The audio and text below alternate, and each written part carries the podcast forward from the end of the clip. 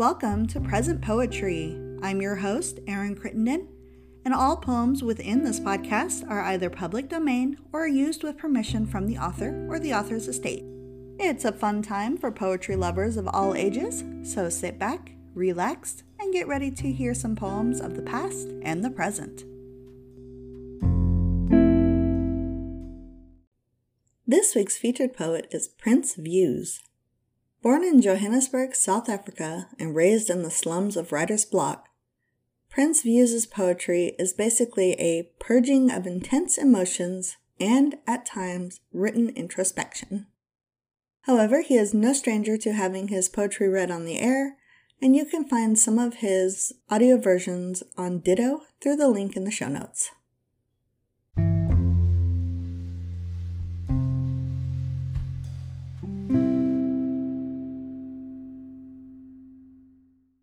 This poem is called Butterflies and Goosebumps.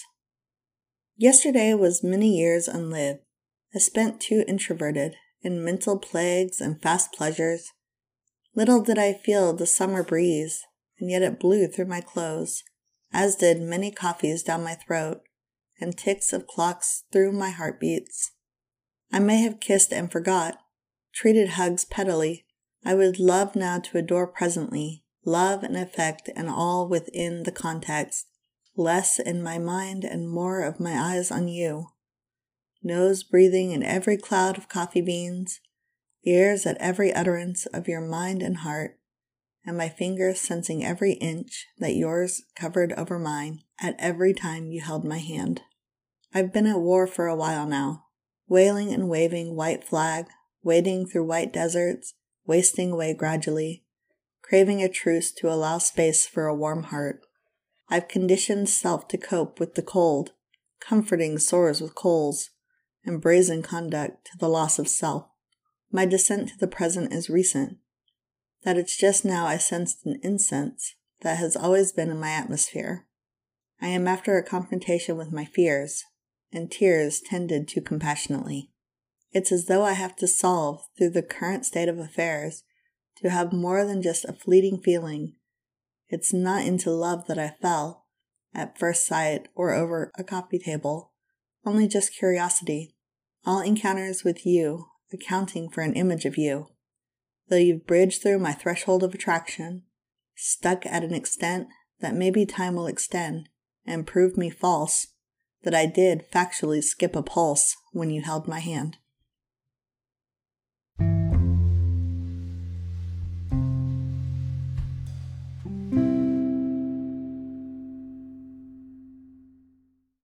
This poem is called Coffee Went Cold. Hey, Sarah. I hid the TV remote inside the pillow on the big couch. The air conditioner's remote is inside the kitchen island's drawer. I left your favorite pancakes in the fridge. Your coffee might be cold by the time you wake up from your deathbed. Fortunately, I got the microwave fixed. I had cried out some love letters for you, so you've got a lot of reading to do. I couldn't throw them in your coffin, so I put them in the spare room's top shelf, right next to your medicine so you won't miss them. It felt a little weird walking alone from church, but I've gotten used to it. I don't know if I'm forgetting something. Oh, you should see your sister. She misses you a lot. See you soon. Bye.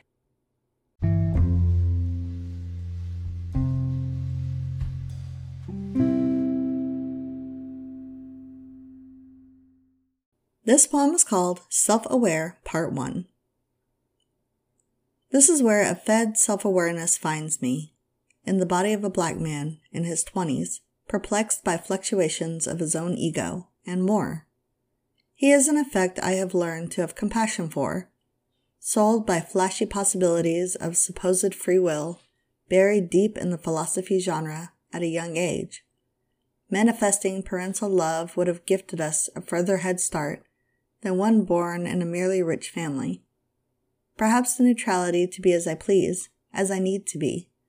Clear sight is imperative to our survival. He could, for a resolution, leave for a cup of coffee to never return, and instill traumas in our wife and kids by mere abandonment as a conditioned response to responsibility. but we are two here in this body, and I am curious about our grandparents, and also the family dysfunctions perceived as norms. The silical lethal diseases, failed marriages, and the sort they blamed witches for. Clear sight is crucial to my survival, because now a wildfire threatens my home.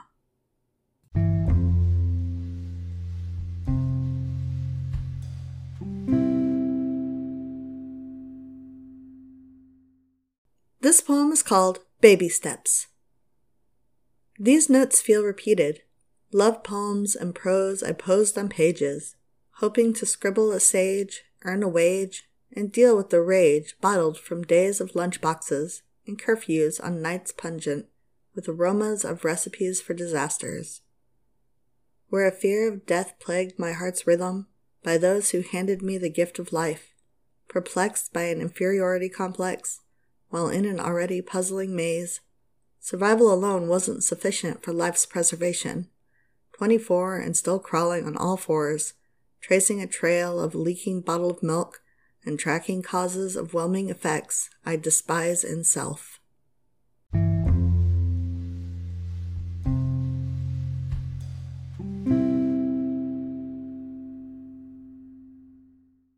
This poem is titled Frown for the Camera. Warm was the home as one soul began cremating, cozy and comfy in the living room as the lifeless grew cold and infectious in the bedroom. While dining and settled in the jacuzzi as boiling frog, her lifetime started becoming a broken clock. Choked by the discomfort of a guilty conscience, I went south, materializing as an altruistic to acts of kindness for my own benefit. The last of my concern will be whether or not the hand me downs are a perfect fit for the stormy weather. I just want to feed Africa to adorn my Twitter feed. I'm a walking gas to flame, treading past patiently tended crops of the lower class. I am an unapologetic misstep onto the throats of those crying for help. The cameras aren't really here for awareness, or for the world's public image of a better tomorrow. So kindergartners could sow seeds of faith on mankind. Don't paint me as a saint, I do it for the gram. Introspectively self deprecating to exhaust any egocentric motive, so to move purely altruistic for the sake of love, the procedure is delicate, and I care enough not to inflict more fire, but to extinguish the flames that have burned right under your nose, behind your closed windows. The smoke is mirrored to be clouding the outside, and yet it claims the indoor atmosphere. It is a mile away from your own home. You should seek shelter a place of truce where I can share my truth with you. So you can fairly choose, red or blue, to learn and accept what is true or stay supposedly blissful in ignorance. Outro. Hot and debris was the home after it all. I care enough to have prayed as much that you made it out alive. Thank you for listening to this episode of Present Poetry. If you enjoyed it, please leave us a review, share us on social media, or subscribe so you never miss an episode.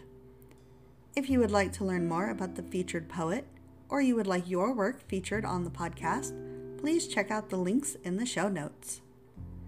Thank you again for listening, and I hope you all have a wonderful day. Bye bye.